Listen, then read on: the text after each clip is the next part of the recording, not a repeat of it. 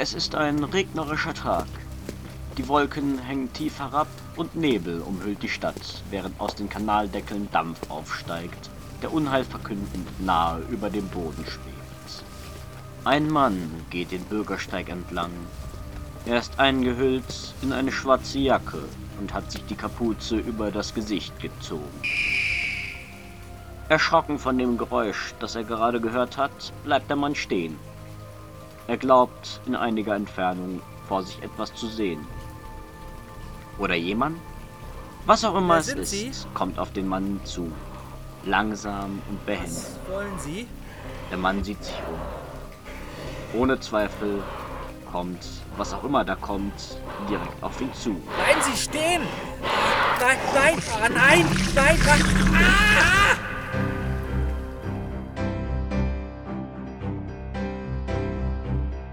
Recken der Gerechtigkeit. Staffel 3, Folge 1. Geh nie allein.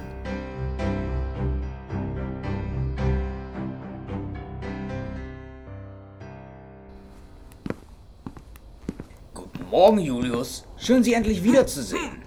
Markus Maria, haben Sie die Akte gesehen, die ich vorhin hierher gelegt habe? Nein, Julius. Es ist 7 Uhr morgens. Ich bin gerade erst hereingekommen. Ersten Tag nach acht Monaten Stadtrenovierung und harter Arbeit. Und hatte mich gefreut, Sie endlich wiederzusehen. Aber Ihnen auch einen guten Morgen. Ja, ja, guten Morgen. Sind Sie sicher, dass Sie nicht doch schon hier drin waren, Markus Maria, und die Akte weggenommen haben? Ich habe sie hierher gelegt, als ich gestern Abend meine Sachen ins Büro gebracht habe. Und jetzt ist sie Ja, weg. Julius, ich bin mir sicher. Ich glaube eher nicht, dass ich hier war, als ich geschlafen habe. Und gestern Abend war Sonntag. Da war ich abends Kuchen essen. Äh, ist da alles in Ordnung bei Ihnen? Ja, im Grunde schon. Hm. Ich frage mich nur, wo ich die Akte hingelegt habe. Hm. Äh, Sie ist einfach. Ah, da ist sie ja. Seltsam. Unter den Tisch gerutscht, Markus Maria. Wer hätte das Bei vermutet? Ihnen weiß man ja nie, Julius. Es würde mich nicht wundern, wenn Sie eines Tages Ihren Kopf unter den Tisch finden würden. So kopflos, wie Sie manchmal unterwegs sind. Ach, seien Sie nicht gleich beleidigt, Markus Maria. Wissen Sie denn, warum mir die Akte so wichtig ist? Nein. Es ist die Akte, die ich über die Vorfälle mit den Sirot angelegt habe. Ich kann die Akte nun endlich zu den Akten legen. Die Akte zu den Akten legen? Ernsthaft, Julius, Ihre Wortspiele sind eine eigene Akte wert. Das mag sein. Guten Morgen. Herr Junge, Morgen, Chef. wie ich sehe, sind Sie auch schon hier. Natürlich bin ich hier, Grünmantel. Was sollte ich auch sonst sein? Es ist Montag, 7.12 Uhr. Lieber wäre ich im Bett, aber nein, ich bin hier.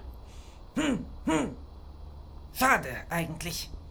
Ich dachte, es gab in unserer Auszeit vielleicht ein paar Änderungen im Sie Management. nicht unverschämt, Grünmantel. Wie auch immer, es gibt einen neuen Fall, der Sie beide interessieren dürfte. Was? Schon wieder? Was heißt ihr schon wieder? Ihr letzter Fall war der Fall mit dem Zerots und der ist acht Monate her. Weiß der Teufel, was sie in der Zwischenzeit getrieben haben. Immerhin lag die Stadt in Schutt und Asche. Umso schöner ist es, heute wieder arbeiten zu dürfen, nicht wahr? Julius, irre ich mich da grad oder habe ich so etwas wie Motivation aus Ihrer Stimme ge- herausgehört? Sie irren sich. Ruhe. Am besten Sie sehen sich das Ganze direkt vor Ort an. Hier ist die Akte. An die Arbeit. Nun gut. Es ist schon ein Kreuz, Markus Maria.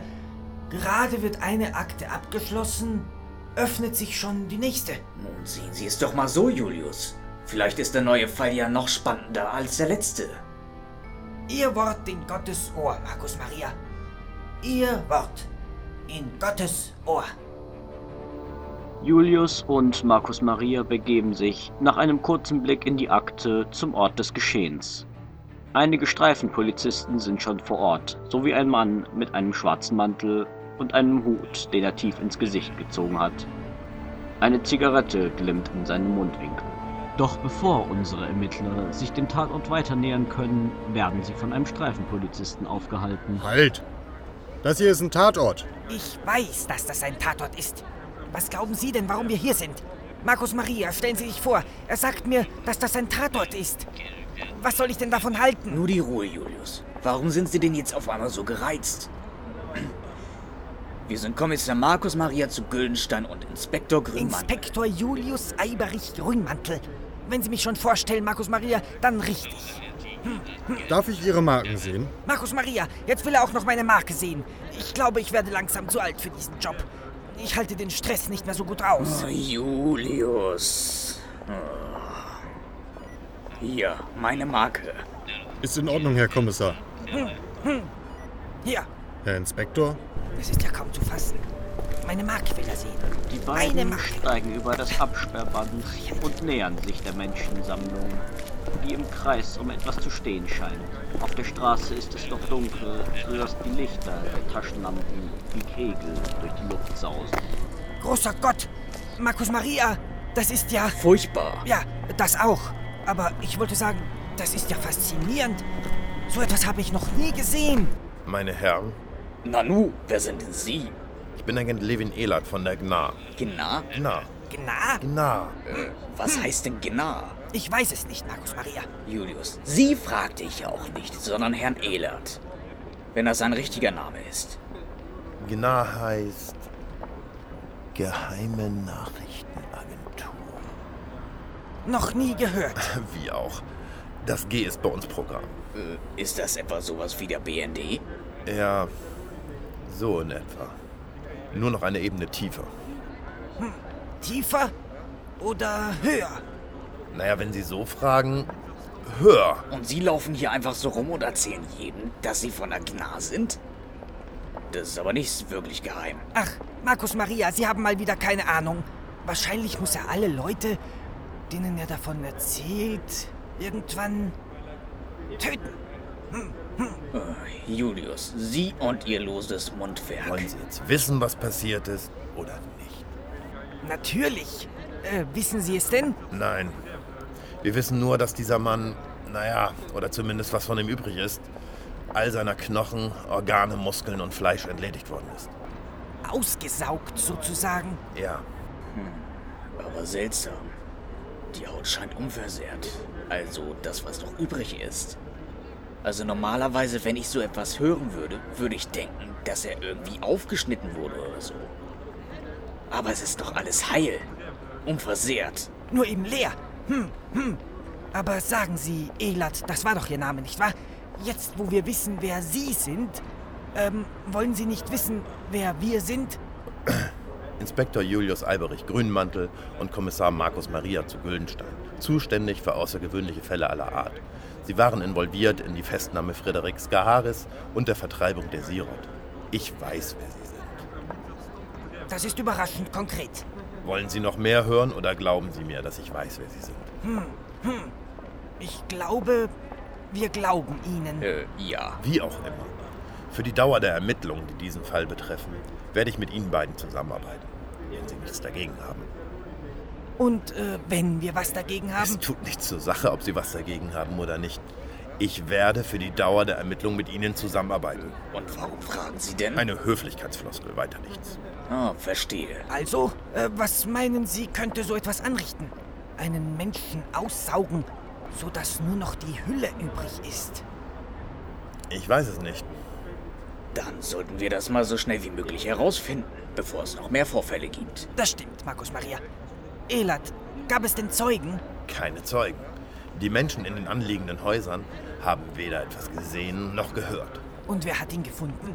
Ein Junge auf seinem Schulweg hat den Schreck seines Lebens bekommen. Der wird so schnell nicht mehr ruhig schlafen können.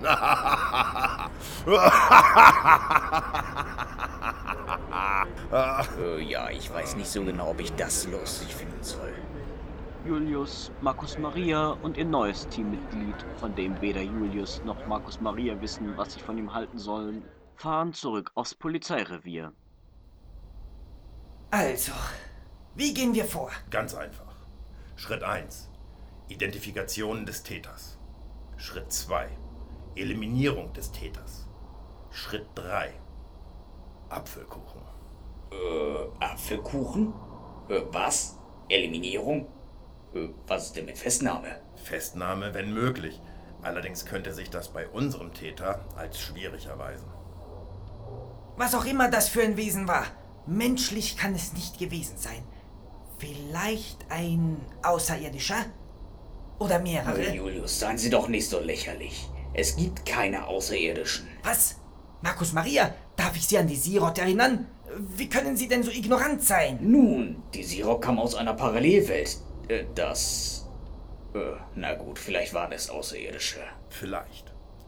Allerdings gibt es mehr Dinge zwischen Himmel und Erde, als Sie sich vorstellen können. Was immer es war, es könnte auch irdischen Ursprungs sein. Ja, natürlich. Äh, vielleicht ein Vampir.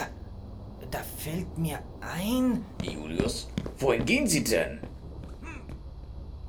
Während Elat und Markus Maria im Büro sitzen, macht sich Julius auf in den Keller, um einige Akten einzusehen. Ich bin mir sicher, dass ich schon einmal etwas über einen ähnlichen Fall gelesen habe. Hm. Hm, ja. Na, war das. Hm. Ja, ja, hier ist es ja. Zurück im Büro. Und was haben Sie gemacht? Das Einzige, was ich in dieser Situation tun konnte. Ich hab's. Ich habe was gefunden. Hier, ein Zeitungsartikel von 1987. Passen Sie auf. In den letzten Wochen wurden im und um den Karzener Wald ungewöhnliche Funde gemacht. Mehrere Tierkadaver wurden auch am Rand der B261 gefunden. Obwohl das auf den ersten Blick nicht weiter auffällt, wird bei näherer Betrachtung der mysteriöse Aspekt klar. Die Tiere waren leer. Knochen, Organe, Sehnen, Muskeln und sämtliche andere Innereien wurden entfernt, sodass nur noch die Hautschichten übrig blieben. Wie so etwas passieren kann, ist auch Förster Arnold B. ein Rätsel. Er sagt, so etwas habe ich in meiner ganzen Zeit als Jäger nicht gesehen. Sogar die Augen fehlen. Da ist etwas bei uns im Wald, was da nicht hingehört. Der Vorsitzende der örtlichen Polizei ruft alle Einwohner dazu auf, Wälder jeglicher Art zu meiden, bis die Situation geklärt ist. Das ist unheimlich. Das ist vor allem informativ. Was auch immer dieses Wesen ist. Es scheint schon einmal so ein Unwesen getrieben zu haben. Von wo ist die Zeitung? Aus ähm, dem Archiv. Ich weiß, dass diese Zeitung aus dem Archiv ist. Wo ist sie erschienen? Neuburger Tagesblatt. Neuburg? Das ist ja gerade mal 40 Kilometer entfernt. Julius, meinen Sie, wir sollten diesem Förster mal einen Besuch abstatten? Keine schlechte Idee, Markus Maria. Vielleicht hat er in der Zwischenzeit mehr herausgefunden. Gab es äh, Folgeartikel? Nein, das war der Die einzige. Situation scheint sich äh, von selbst gelöst zu haben. Oder sie wurde gelöst. Hm, hm. Markus Maria, wären Sie so nett, uns die Adresse von diesem Förster zu besorgen? Äh, ja klar, kein Problem. Wie sagt die Sekretärin? Nachdem Markus Maria die Adresse ausfindig gemacht hat, folgt eine kurze Autofahrt. Das Haus des Försters Arnold Brink befindet sich einige Kilometer außerhalb von Neuburg, verlassen auf einer Lichtung mitten im Wald. Herr Brink! Herr Brink, sind Sie zu Hause? Sieht ziemlich verlassen aus hier, oder? Vielleicht ist er umgezogen. Markus Maria, sind Sie sicher, dass die Adresse richtig ist? Ja, wo ist eigentlich Elert? Ach, der wollte noch mehr recherchieren. Der hat ja seine Ginaa-Beziehungen. Vielleicht kennen die noch mehr Fälle, die diesen hier aufklären können. Oder so. Dieser Brink scheint jedenfalls nicht hier. Ah, sehen Sie, es ist doch jemand hier, Markus Maria. Wenn Sie das sagen, Julius. Herr Brink?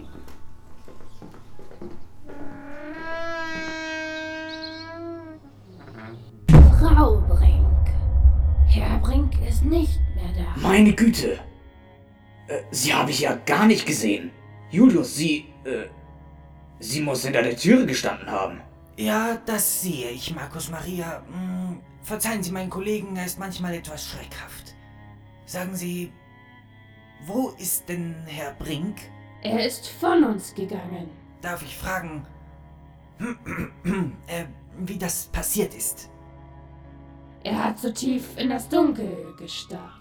Das Dunkel? Er hat Türen geöffnet, die besser geschlossen bleiben hätten sollen. Welche Türen? Türen, hinter denen Abgründe liegen, die sie sich nicht vorstellen können. Hm, wissen Sie, warum wir hier sind? Sie sind hier, weil sie glauben, hier Antworten zu finden auf Fragen, die sie nicht kennen. Ich kenne die Fragen. Julius. Ja, ja, Markus Maria, gleich. Meine erste Frage ist, haben Sie kein Licht?